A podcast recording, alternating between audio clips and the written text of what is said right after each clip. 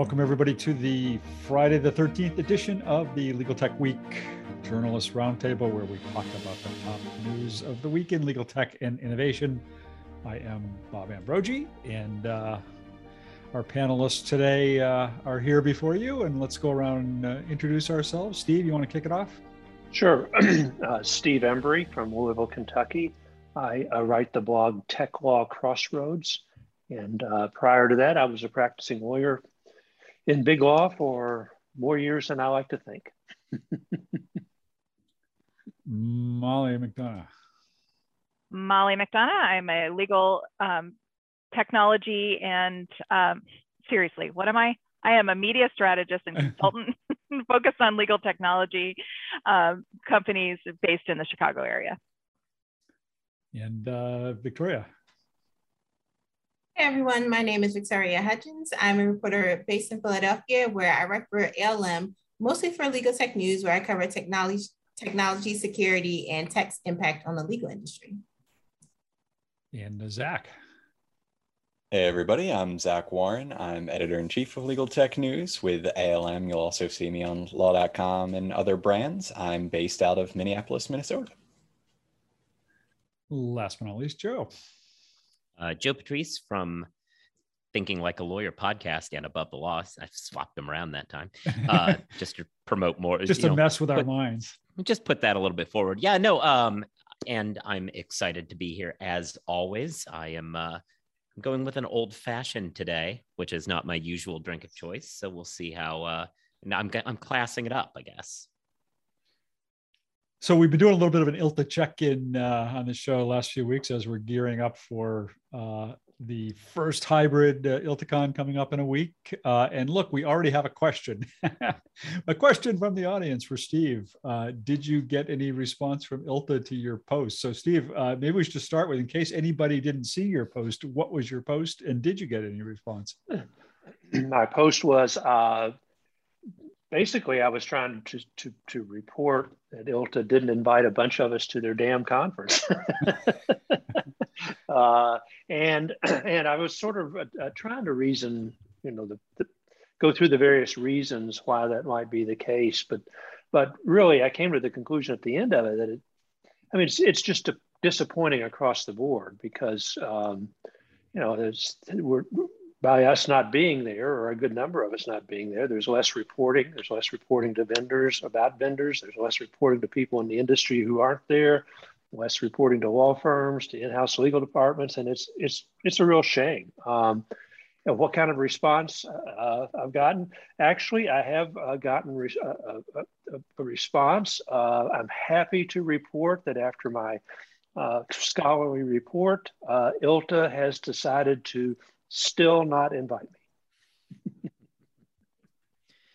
yeah, well, you got a lot of response on Twitter anyway. I mean, uh, people were uh, interested in. I was actually surprised to see some people who were eh, surprised to see there was going to be any media there at all. So, the, hmm. yeah, I, I, don't know. yeah, and I, I was surprised with a couple of, of posts about uh, the speakers. Um, some of the speakers were not even comped. Um, and you know I've I've seen that a couple of times where where uh, organizations will contact me and ask me to speak at a conference that I wouldn't go to, but to speak. And you know, you go through this, this nice little spiel. Would you come? Would you come? We can't pay your expenses. Okay, I got that. Oh, and by the way, you have to pay a registration fee. And I'm like, nah, not yeah. going to do that. yeah. I might, I, I, I, might put the bill for expenses, yeah. but registration to go to you know, uh, a hotel association conference that I would never ever go to otherwise. That. yeah, I, I had always thought I would have thought ILTA never paid, never comped speakers, uh, but maybe they do make exceptions, or that that tweet certainly suggested they make exceptions. I mean, I I've uh, spoken at ILTA back in the days before they used to give press passes at all. I guess I don't know why I wouldn't have gotten a press pass, but uh, by virtue of speaking at ILTA, it didn't did not entitle me to uh, get a, uh, a comp speaker admission. I, I remember being told at the time uh, that that was their policy, and I thought I'd heard that subsequently, but I may be wrong about that. Yeah, you know, and and, and I, don't um, I don't necessarily have a problem with that. I mean, if I were not that I will ever be asked to speak at ILTA now, but you know, if I were asked to speak at ILTA and I was going to go anyway, okay, I, you know, yeah, it's probably fair I pay registration fees. But if it's a conference that I wouldn't go to, but for the fact they asked me to speak, that that's that's different in my mind. So yeah, yeah. So uh, uh, for anybody uh, attending uh, in the audience here today who may not know about our media room, Joe, do you want to give an update on what we're doing there? Yeah. Your, so we are. That's going to yeah um, let us sit in. Yes. Uh, so Above the Law has sprung for a media room, and we are going to be in the Moria suite, which looks lovely. Uh, we're going to get in, check in on Monday. So I assume probably starting around two or three, uh, we'll be able to get in there, and we'll be there through uh, checking out on Thursday. And we have a website available for you to sign up for a little chat sessions with us if you'd like. Um, and you can just hit me up at Joe Patrice at abovethelaw.com if you uh, want access to that and need to schedule something. But yeah, uh, and I'll be there, you know, the whole time because where else am I going to go? I can't go to the conference. Um, but yeah, and you can come in and chat with, set up some times and chat with us about that. And uh, some people who do have access to the conference, they're going to hang out with me too from time to time when they don't have anything else going on. Uh, and you can have uh, one meeting, very meet the press style, in a lovely uh, high end Vegas suite. You know, we can we can live like we're high rollers for a little bit. Well, that's what I was going to say too. The meet the press style is particularly what I'm excited about because it's a new way to talk to people. I feel like a lot of times at these conferences, it's a lot of us on this call and off this call who kind of have very similar conversations with the same people kind of in a line. I know I've been in meetings where literally I'm walking out of them and one of you is walking into them about to say the exact same thing. So I think, particularly because maybe there's going to be not as many people at this one, I think it's a good conference to just kind of float a trial balloon and see if something like this works and just kind of get a few of these meetings under our belt, kind of work the kinks out. Um, I'm excited for it. See how it goes. Yeah, I mean, it would. I it would, you would think it would be good for the for the people who have to sit and give these pitches ten times a day uh, to a bevy of different media people. I don't know if it saves us any time really or anything, except that I can then just wait, copy Zach and Joe's story and not have to write my own. um, well, I also think there's something, there's some value to uh, having been on this show with all of you for a while. There's some value to, you know, we're all, we all come at it from a slightly different perspective. And sometimes yeah. when we ask questions, it jogs something in my mind I wasn't thinking of. Yeah. Uh, so I think we can actually do a better, deeper dive if we're all kind of in the same place, maybe. Yep.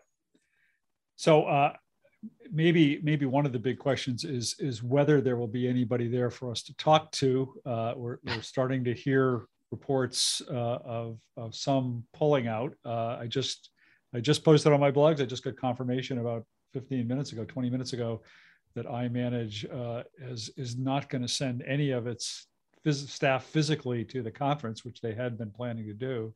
Uh, they say they're still going to fully support the conference and, and participate in a sponsor and participate virtually, uh, but they will not be sending anybody physically to Las Vegas. Uh, I know of at least one major law firm uh, that pulled out something like what was it, something like 14 people that they were sending to the conference. Uh, they have confirmed it with me, but they really they asked me not to use their name, and I'm going to respect that. But um, so I don't know. Is this you know is are these the is this sort of the domino that uh, is going to start tipping over the next week? Uh, I, am hearing a lot of concerns from people. I'm getting a lot of you know uh, people messaging me on on Twitter and elsewhere. You know who's going, who's not going, are you going? Uh, I think it's going to be interesting to see what happens over the next week. Yeah, I definitely think, and you kind of it makes sense. It makes sense with ILTA and their conference that some people are a little bit hesitant now because of like the variances and infections rates going up. And we see that in like law firms, and they're kind of even pushing back some of the return to office plans because the variances, and they're just kind of like, okay, we just continue to work remotely. I think because it has, it wasn't like we just worked remotely for a month. It's been over a year and a half, and they kind of, if they've been doing it this long, the law firms, probably figure we can at least extend this for another month. So I think it's kind of like people's concerns And, you know, kind of seeing with ILTA, because we're not fully out of COVID, these things happen and you have to kind of like deal with it. You don't really know. It's not like, oh, it's bad weather. It's just kind of like something that's infectious and that can be deadly. And just you have to deal with that. And some people not feeling comfortable with it. Yeah. Um, all right. So uh, in other news, uh, some some some pretty big news uh, this week on the uh, legal tech industry front that uh, uh, some people who've come come to this uh, roundtable before know that we we kind of circulate notes among each other in advance of things we want to talk about, and uh, I think we all want almost all wanted to talk about this one, but but Zach got first dibs, so uh, Zach, uh, quick why don't you kick it off? Yeah, um, so yeah, Litera and Kira Systems. Um, this is something very big news, obviously, very big uh, M&A, two companies that we've talked about a lot on this program. Litera, as we've seen particularly over the past two years, has had a lot of M&A activity. I think they put in their press release 12 acquisitions in the past two years. My dog agrees and thinks that it is very, very interesting. Uh, hold on one second. that's what you get for a live show. Um, so sorry about that. But yeah, um, so Kira Systems, obviously very well known in the legal tech AI space. Uh, Litera said basically, we're just going to be putting Kira's technology everywhere, everywhere that we can, starting in the transactional and contract space, but kind of expanding out from there. Um, Litera, through all these M&A transactions, and especially with this one, really wants to be the big fish. They want to expand as aggressively as possible, it seems. Um, they've expanded out from transactions, from contracts, from documents into many other areas of legal tech and I don't see any reason why that would slow down anytime soon. Um, so it's it's interesting to see how aggressively they've been going for this and how quickly they want to grow. Um, I'll stop there. We can talk about the Kira side of things in a bit, but yeah.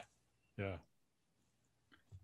Well, I, I Joe, I mean, you, I know you you had some thoughts on it too. You want to? I mean, yeah, it. uh I mean, it it caught me kind of by surprise. I hadn't really thought about this matchup. Uh, I just got a message, uh, late a late night message from uh, folks from both companies saying they want to chat. And I was like, uh, I wonder why. And uh, we got down, and I popped them up like this, and I was uh, treated to, wow, we're really going to do this. it does make some sense. the more I I talk to, especially on the Kira side, about the idea, and this is kind of leading into the talking more about the Kira side, eh, but they have really been doing two different businesses under one roof uh, eh, recently, uh, doing both the law firm stuff and kind of using their technology to do more corporate side uh, and client side stuff. Uh, and the argument is with this, you can take the law firm business, hand it to Litera, who can integrate it into what they do. Uh, and the spin-off company that will continue can focus on the new use of the AI tech for this new purpose. And that makes a lot of sense. Uh, it does seem like it fits very well within Litera's universe. So that it seems like a good home for that part of the business. Yeah, I thought it was. I thought it was really interesting. I, I, I you know, we all we all got the uh, late night calls. I, I think I think mine got came later than anybody else's because apparently somehow Litera, even though I'm uh, on their Litera TV show and, and other things were using the wrong email address for me. So um, uh, somebody uh, somebody who actually works at Litera caught the fact that they were using the wrong email address. Um, but uh, it, it, it is it's you know lit, the, the Litera side of it is really interesting because of the number and aggressiveness of acquisitions they've been making over the last couple of years. Uh, I mean, Noah Weisberg of, of uh, Kira said to me, and he probably said the same thing to all of you, that he said, you know, coming into this year, he was not looking to be acquired. This wasn't something that he was thinking was going to happen this year. I mean, this was their 10th anniversary year in business. They were really the first, you know, AI contract analysis platform out there.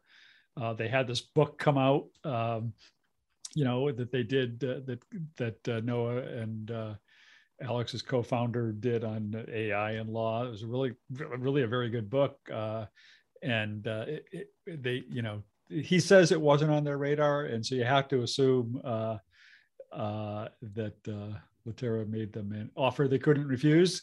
Uh, and, um, and, and like I said, Joe, they've been kind of actually the the part that most sort of surprised me about this was the the spinoff part of it, and, and I think you all alluded to it. We haven't actually talked about it uh, um, explicitly, but they are before they close the deal at sometime at the end of this month, uh, they are spinning off um, part of uh, Kira into a brand new company called Zuva.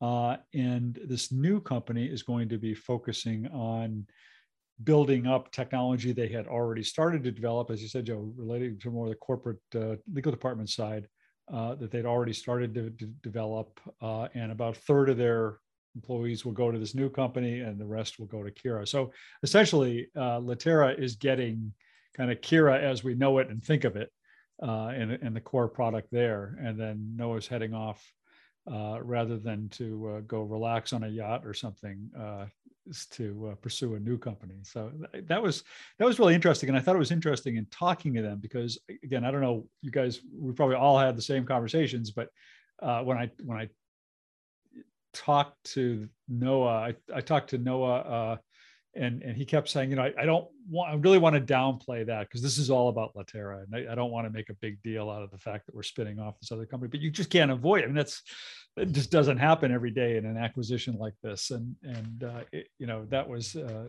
a big part of the story here. So I found the nature of the spinoff really interesting too, because Victoria did the story for us. And when Noah was talking to Victoria, he said, you know, it's particularly in the contract space, there's so much focus on CLM, contract lifecycle management recently. He doesn't specifically want to do a CLM company because there's so many people that have gotten funding and really grown in that area. He's looking more in the analytics side of things that honestly their technology does seem more suited to in the first place and also there isn't as much competition there. Um, so i seeing that as a growing segment and something we're going to continue or the industry will continue to focus on moving forward i think is kind of interesting and wouldn't be surprised to see them have a lot of success there. Yeah. I, one other aspect of this that, that interests me is um, what is, is sort of deciphering or understanding Litera's game plan or longer term game plan. Um, because some of the acquisitions have taken them off into directions they hadn't appeared to be heading uh, in, in the first place. I mean, you could you could argue that with with uh, when, when they acquired you know Haley Altman's company and Doxly and created Litera Transact, that was kind of heading off in a new direction. I mean, it makes it you know in retrospect it makes a ton of sense, and it seems to have been quite a successful acquisition for them. And they talk about Kira as kind of fitting into that M&A uh, due diligence workflow, which which also makes a lot of sense. Um, uh, but when I asked uh, Avaneesh, uh, the, the, the, CEO, kind of about that, I mean, his answer was kind of like, you know, if our clients tell us they have a problem, we're going to go out and try and find a way to solve that problem, whether it's by acquisition or building it. Um, and uh, that really opens the door to them going off in, you know, almost any any direction uh, in that, given the, you know, within the boundaries of the market they serve. But uh, Thought that was really interesting response on their part, and uh, you know they're really they're really uh, establishing themselves. They they were kind of a document automation company, and and they really uh, have expanded way beyond that into a, a real legal tech, you know, uh, platform. I guess you'd, you'd call it. Uh, I don't know. Um, anything else on that? I mean, I guess the only other thing is, you know, with the spinoff, I mean, I I have every confidence that this is all going to work. But you know, you brought up the Doxly situation. They they took over Doxly, and you know, they got Haley. Uh, this is a situation where they're going to take over this company and you know they aren't aren't going to have noah and alex i guess they're noah's technically going to be available as a as a um, advisor but he's going to be off doing his own new company so yes they're getting this asset but as opposed to some some other transactions they aren't getting kind of the human capital that was behind uh, a lot of the success which who knows whether or not that's really all that necessary. I mean, it, it seems like a well oiled machine at this point, so maybe it isn't, but you know, it's an interesting difference between this and another transaction that you mentioned a minute ago. Yeah. And also, well, also, um, in a lot of cases, when those acquisitions happen and they announce that, you know, founder or CEO is going to stay on as an advisor or even stay on as an employee for two years or whatever, they're really just coasting. You know, they're not really doing a whole lot in some of those cases.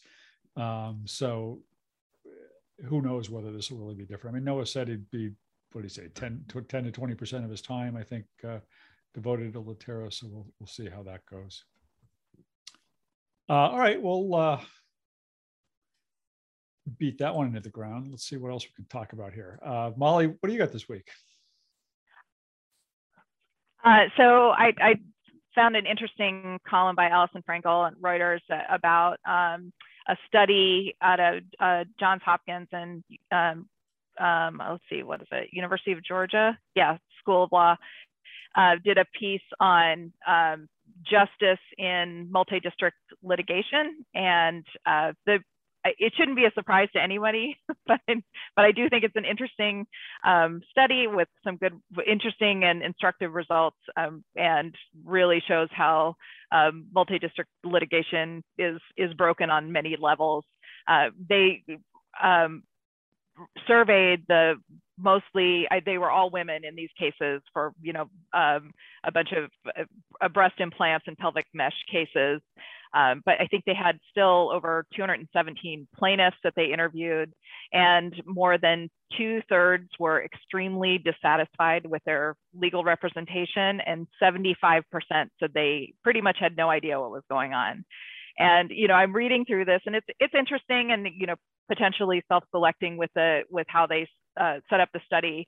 But most of the issues could be resolved by simple communication processes. Um, you know, I, I, think one of the recommendations by the authors of the of the study was to, you know, create a good website, which they all there are a lot of solicitation websites for MDL lit, uh, litigation, but do, but I guess there's not a lot in terms of um, updating the the actual plaintiffs on what's happening in their cases. Um, I, I, guess an, um, an incredibly high number of the women involved didn't even know who their actual lawyer was in the case, um, couldn't refer to um, um, which law firm represented them um, in the in the multi-district litigation. I mean, this is all just massive failures of communication and uh, a disconnect and dissatisfaction with the justice system and and with with with what they felt like should be happening in the case, including some type of punitive action with the companies. So anyway, I just thought it was I thought it was really interesting, and I'm probably going to dig into it a little bit more. This is interesting. Do, do you know? I haven't had a chance to read the story. Was there comparative data uh, regarding the experiences of women plaintiffs versus the experiences of male plaintiffs, or was no? This is I think this is women? the it's I think this is the only one that's been done like this. Um, that's that's what I was reading, uh, and the re- they it's it was self-selecting for women because of the they went ahead and just focused on on this grouping of cases, um, and they all are are women with with um, in the in this class in this class of cases that they focused on, um, but they are looking at doing more more study in this area.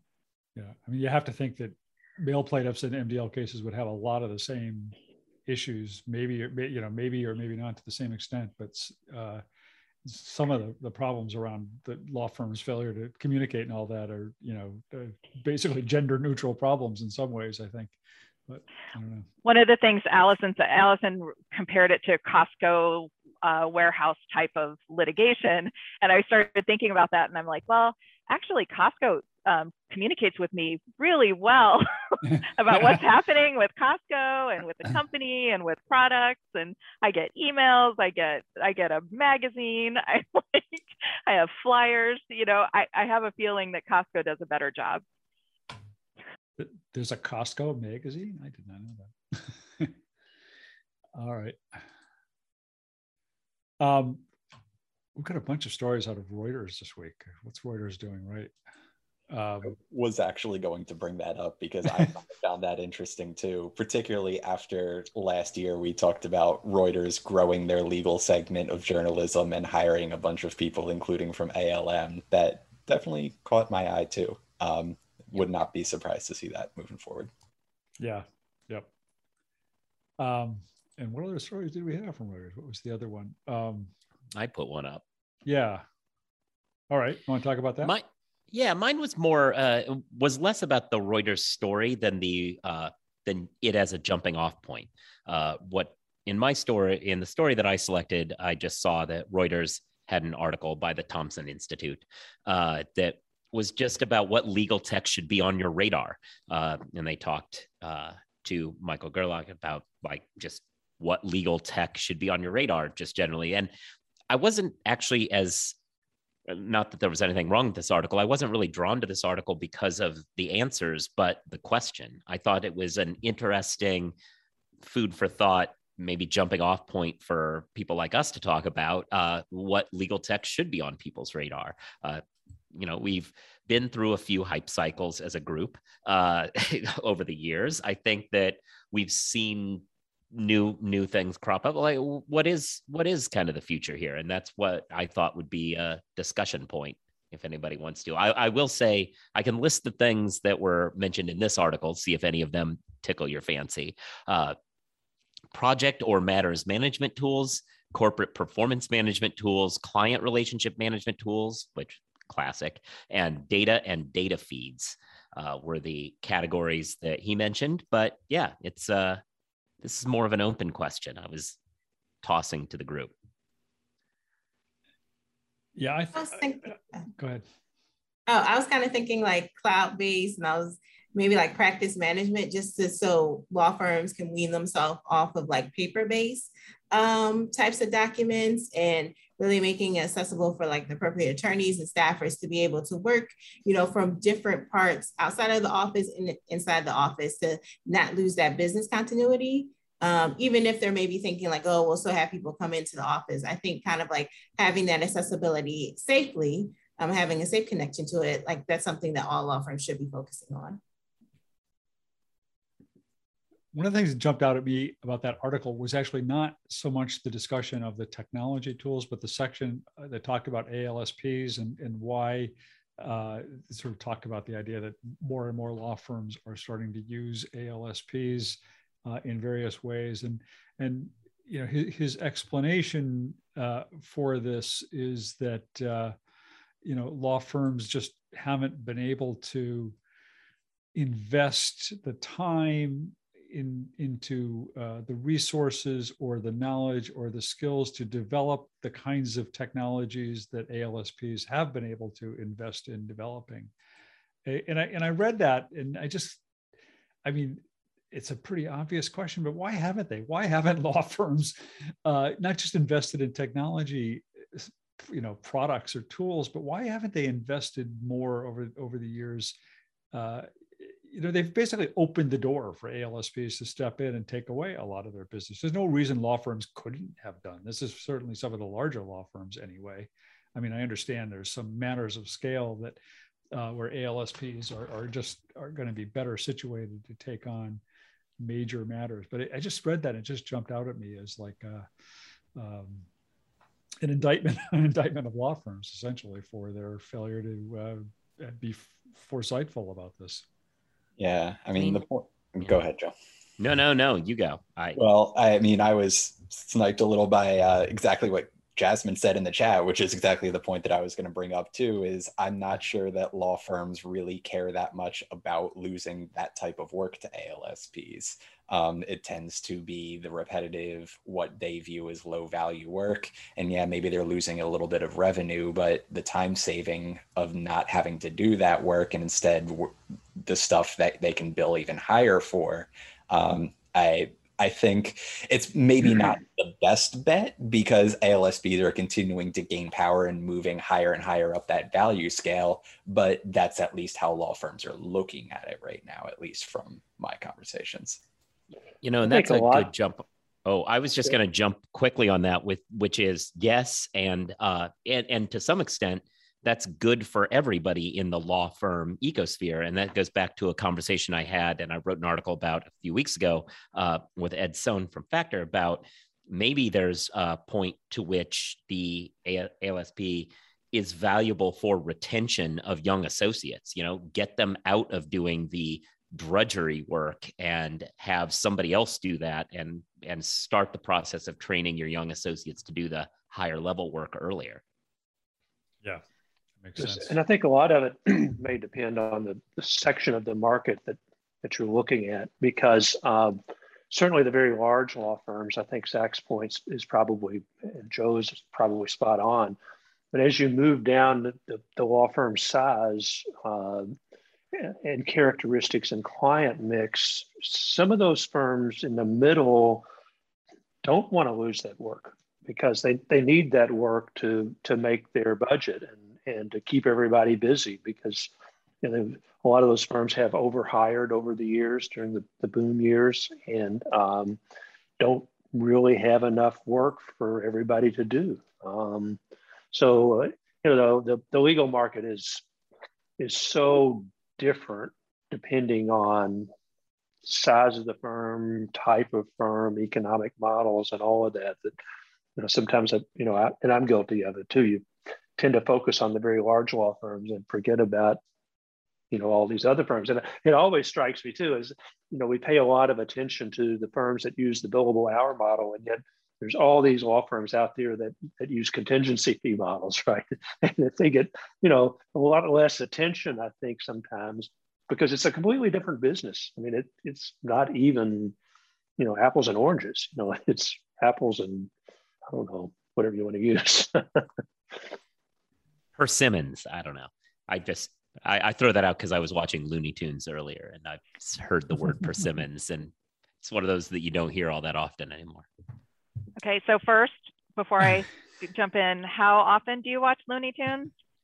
So I didn't, uh, so not as much as I would like, but I did discover recently that apparently HBO Max has the entirety of the Looney Tunes catalog from like the 30s on.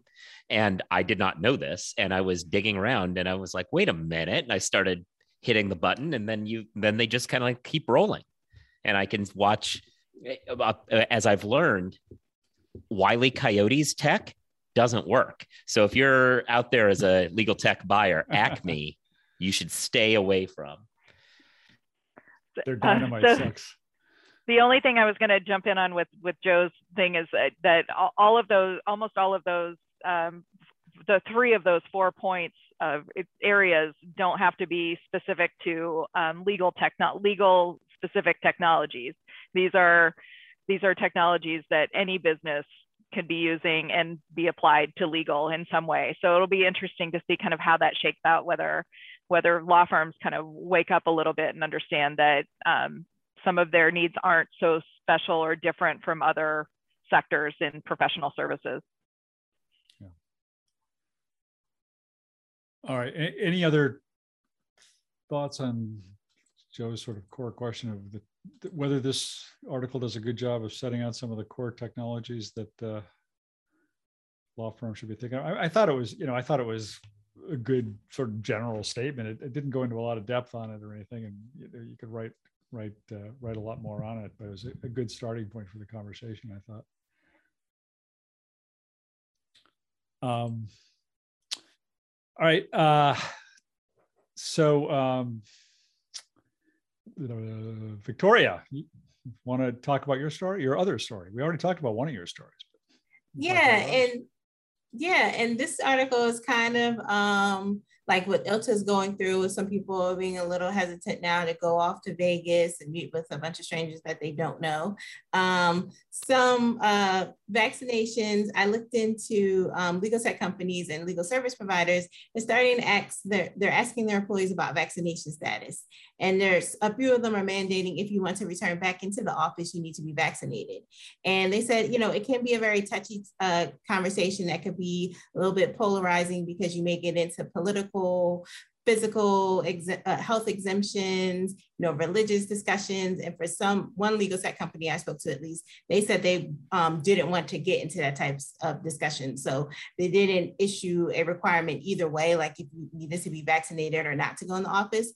Other legal tech and service providers said yes, for the um, safety of the people that are in the office, you need to be vaccinated if you want to work in the office. But it still says you definitely have the option of remotely working. So I thought that was interesting. And definitely we've seen like the news over the last few months of law firms, you know, I forget, was it Perkins Coie? I can't remember, but it was a big law firm that said, if you're not vaccinated, your key card won't work to get into the office.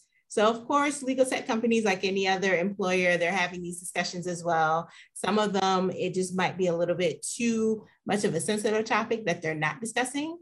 But an article that I just wrote today, um, you know, some legal service providers, like the ones that are like document reviewers or they provide like contract attorneys or paralegals, their clients are saying, if you're if you're bringing your people onto our into our offices, they need to be vaccinated.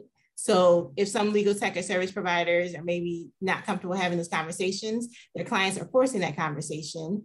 Um, and it definitely, not surprisingly, um, law firms that issue vaccination requirements of their lawyers and employers, they also want their um, on-demand attorneys and vendor workers to also be vaccinated. But kind of like ILTA, um, that they're pushing back some of their on premises, like when they requested, like, oh, we want people to start coming back in office in September. They're pushing that back because of Delta. I mean, I understand. Go ahead, Steve. No, I was just going to say, as I recall, didn't uh, isn't ILTA requiring any all attendees to to have proof of vaccination before they allow that? I think I remember that. They are. Yep. Uh, yeah. But yeah, I mean, and, but, and but if you have it, they may not let you in anyway. So yeah, but this is this is within Mandalay Bay, which uh, you know could yeah, be right. swarming with anti-vaxxers right. uh, all over the place. So the fact that ILTA is requiring that is good for some purposes, but uh, you know, I mean, from a medical Not point enough, of view, yeah. from, from, from everything we've been reading about uh, this even if you're vaccinated you can carry the virus uh, and uh, if you're if you're walking through the lobby of mandalay bay that into a private uh, uh ilta event who knows uh, you, you, still may be carrying it but you know it, with regard to the legal tech vendors i mean i understand employers wanting to be sensitive to their employees concerns about a topic but I, I, I feel like with regard to this topic we're, we're way past the point where that sensitivity would mean don't talk to them about it or let's not bring it up with them. I mean, you know, we've all had enough of this. I mean, we, we, we really got to be uh, talking very openly and I think aggressively about this topic. And certainly,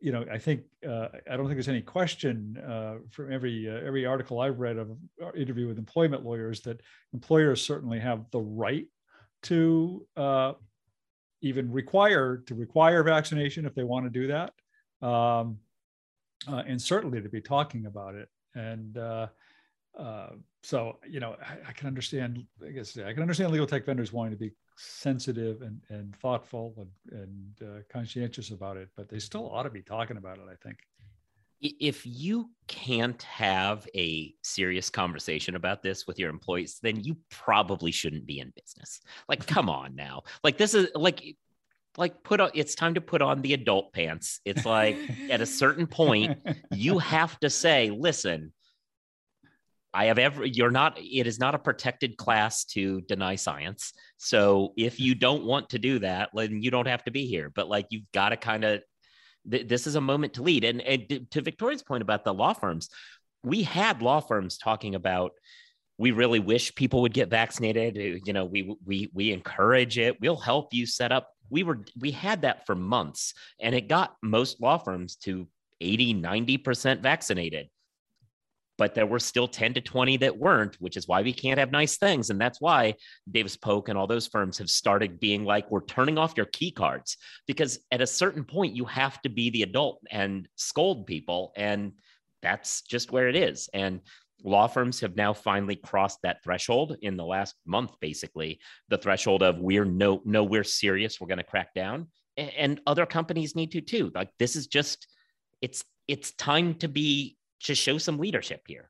All right i'm i'm done uh, there was a sorry. No there I, just today i was this is off the legal topic a little bit but it's um was reading an article in the atlantic magazine. I don't have the name of the the fellow that wrote it but um it's now becoming an issue with with uh, medical personnel in hospitals um, who are are showing the strain from from all of this and are, are now getting angry that they they have to they have to put themselves out there risk their lives risk their family lives work like dogs night and day watching people die for a group that will not get vaccinated. And a lot of the physicians and administrators that were quoted in the article were, were raising sort of ethical questions about, um, you know, not being able to treat people with other conditions because all the beds are now taken up by COVID people, COVID nineteen people who did not get vaccinated, and um, you know, and I, I, was thinking to myself as as I was reading this, you know, my my wife has had three knee replacements, uh, and and I understand the pain that those people go through uh, when they need to have that operation and now can't get it because the beds are full of non-vaccinated COVID people. It, it's it's going to be a raging issue, I'm afraid. Um, uh, that's there. It's going to be devilish for a while. And so I didn't mean to get on my soapbox, Joe, but. yeah. Well, I think I just think it's a good point. Yeah. And I kind of think that legal tech and legal service providers are really kind of leading, especially the legal service providers, the ones that provide like the document reviewers and contract staffers. Um, I think they're really relying on that, like uh, law firms and corporate legal departments, they're still relying, it's still okay with leveraging like remote workers. But I think once like those law firms and legal, legal department start saying, hey, we want people to come back in um, into the office, I think maybe that's when you might see some of the legal service providers, if they haven't, to get more stringent on, okay, we need to know um, who's vaccinated because it definitely sounds like the clients are saying we want vaccinated workers, like we want um, confirmation of that. Yeah. Yep. I just noticed that Roberta Tepper uh, was kind enough to put a link to that Atlantic uh, article in the chat chat room, yep. Yep. chat box. Sorry. Yeah. Good. Um, and uh, going down our list here, Steve, you had uh, something on the peer oh. monitor index. You want to talk about that? Yeah, uh, a little not quite as interesting and dramatic as what we were just talking about, but uh, Thomson Reuters came out with the uh, second quarter peer monitor index. Um, and, and did some comparisons to, to the same figures for last year. Uh, and this is the large law firm market looking at demand, productivity, rate increases, and expenses, and uh, came, announced that that it looks a lot better. That all of these indices are up, uh, except the expenses, which are down, which is a good thing. And so it all sounds really, really good. Uh, but then they make the very good point that you know it's it's a little misleading to compare second quarter 21 with second quarter 20 a better comparison is to look at second quarter 19 with second quarter 21. And when you do that, uh, it's not as robust. I mean, there are some increases, there are some things going the right direction, but it's no place near a, a demand increase 20 over 21 is 7.3%. When you drop down to 21 over 19, it's 0.6%. So, you know, it's, it's, uh, a little misleading to, to say let's just look at comparing those those years backwards. Um, the other thing I thought was interesting about this is they looked at various segments of the market, such as corporate M&A, real estate, and litigation, and all of those uh, 21 over 20 were up. Uh, litigation was probably up the least. When you compared it with 21 uh, over 19, uh, they were some of them were actually down, including litigation was actually down, uh, which you know it shows that litigation has not really recovered from where it was in 2019, and is now facing uh, probably a more protracted, uh, if not decline, certainly uh, not an increase because uh, you know, we thought we were going to be back in the courtrooms. We thought we were going to be having trials, and now you know, the light at the end of the tunnel was, an, was another ongoing train. So, uh, you know, for litigation, it could be an extended period of, of harder economic times. So I thought the whole uh, the whole analysis was was pretty interesting. I mean, it, it looks like the legal market, by and large, is getting back to where it was in uh, 2019, uh, except for a few spots like litigation you know and i'll i'll just jump in and say from a recruiter, since i have this hat as a consultant for a recruiting company too like that comports with what i've seen too if you're a corporate attorney you can just like announce your intention that you're on the market and you can get a high paying job anywhere and they will throw in bonuses and like stuff like that and you tried to do that in litigation it's few and far between. Like there are a few mid-sized firms that are trying to seize what they seize talent where they can see it but it's just it's just a harder market. Like it's just not bringing in the revenue that uh, it has historically you know and i wonder joe um, sitting here thinking about it um, you know whether this is going to exacerbate the already intense pressure for, in any case for it to settle uh, yeah. because you know for for a whole lot of reasons. I mean, it costs and all that. I mean, the, the, number of trials that we percentage of cases that go to trial has been declining for a number of years, and I wonder if this is going to push that decline even further. Um, yeah, maybe. Just can't get the courtroom, and, and that's a shame. I mean, I you know as a as a litigator. Um, you know, I, I, think I wrote a, a, piece on this a long time ago. I mean, some cases just really need to be tried to set some benchmarks about what exposure is in other cases. And if there are no trials, then you know it's hard to gauge your your benchmarks, particularly as circumstances and culture changes. You know, yeah, and we we basically have been on a track between uh, companies pushing binding arbitration and the Supreme Court uh, their war on standing. Like we've been we've been in an environment where litigation's been getting harder and harder to actually do uh, pushing people towards arbitration which i guess still involves law- lawyers but you know litigation is under attack as a concept and has been. And now yeah it's just being exacerbated and pushing more people towards other things. Now that's not to knock alternative dispute resolution as a whole concept but as you said at a certain point you know they rely on precedents too and uh, at a certain point you need to be having them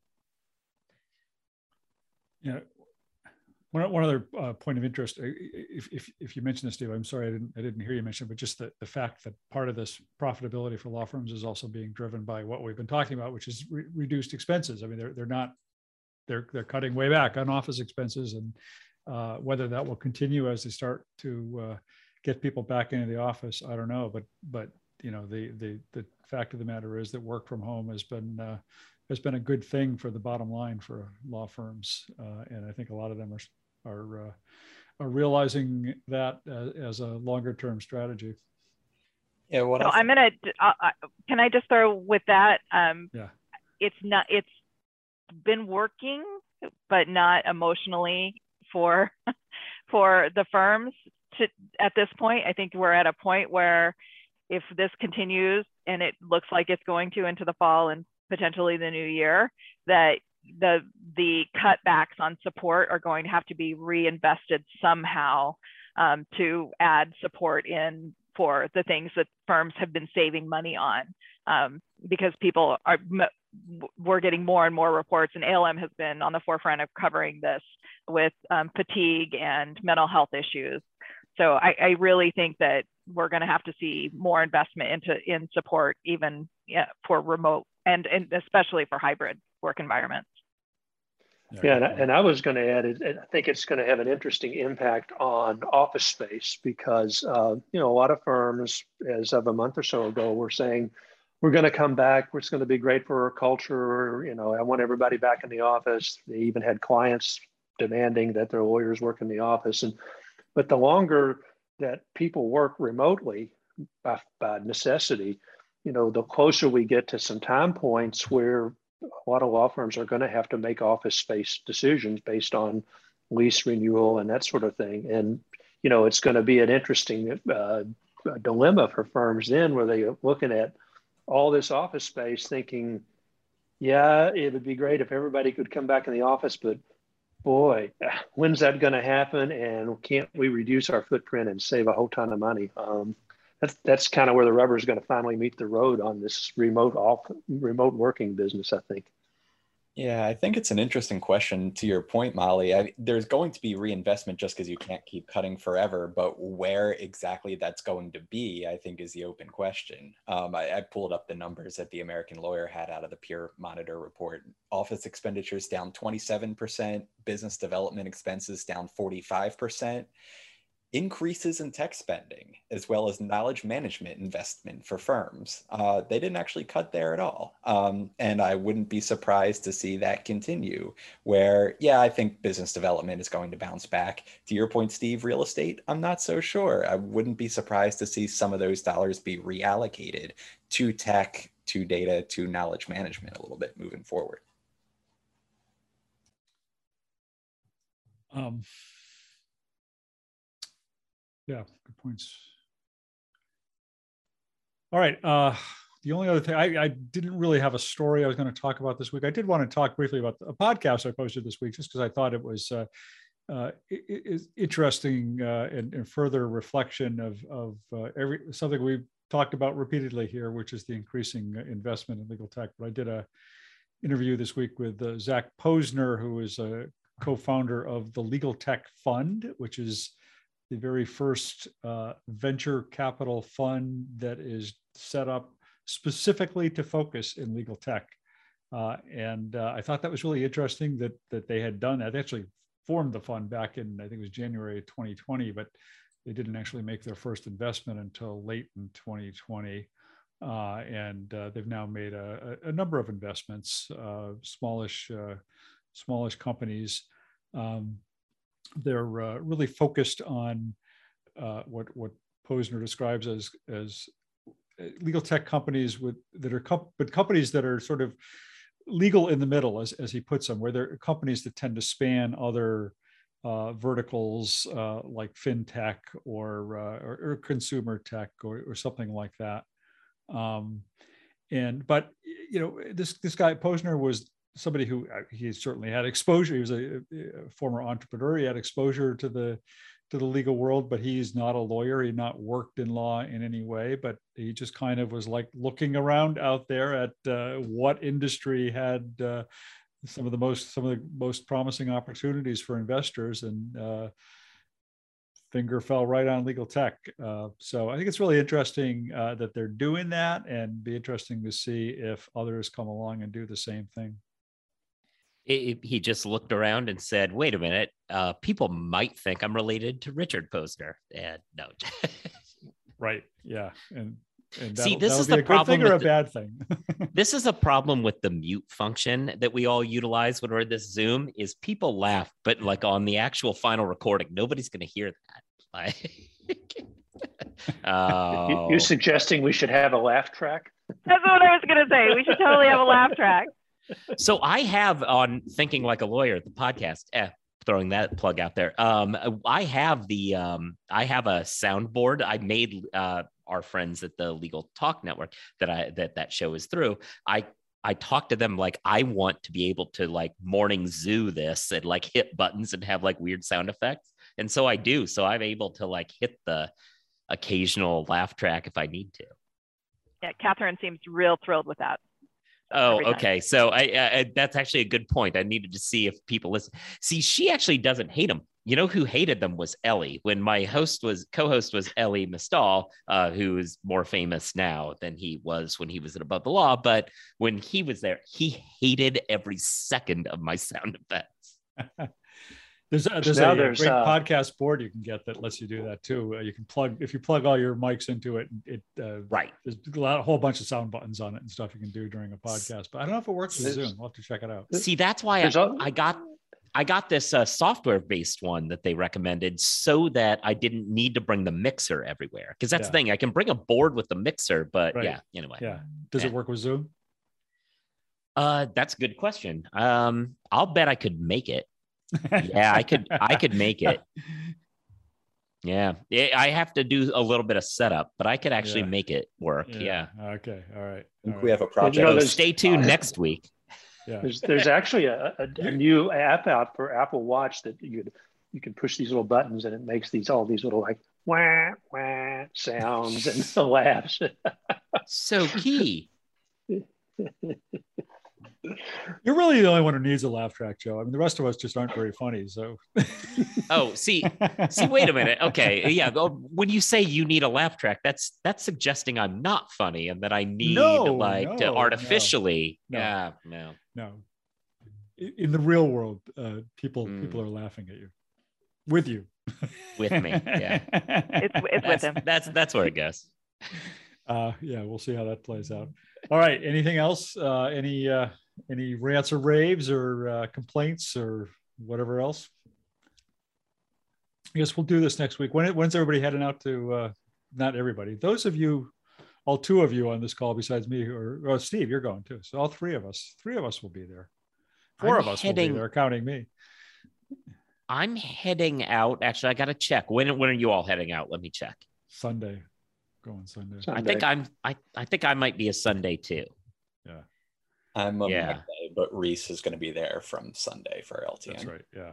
Okay. Right. Right. Right. Right. Right. Right. A- And is Rhys participating in the uh, journalists in the media room? Yeah. Yeah. He good. he was the one who was in first, as far as I heard. Oh, all right, good. All right then. Well, uh, we'll be back here next Friday then, I guess, and uh, our final preview leading up to ILTACON, and then uh, some of you will see in Las Vegas.